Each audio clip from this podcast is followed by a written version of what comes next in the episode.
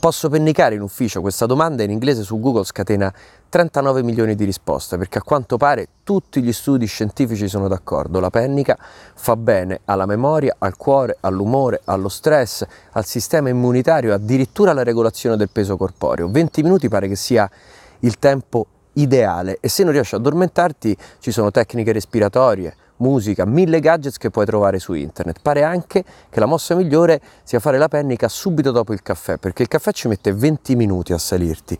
Quindi, tempo che ti svegli, avendo fatto i 20 minuti di pennica che tutti ti consigliano, sei sia riposato sia in piena botta di caffeina. Vabbè, buonanotte. E questo è un minuto.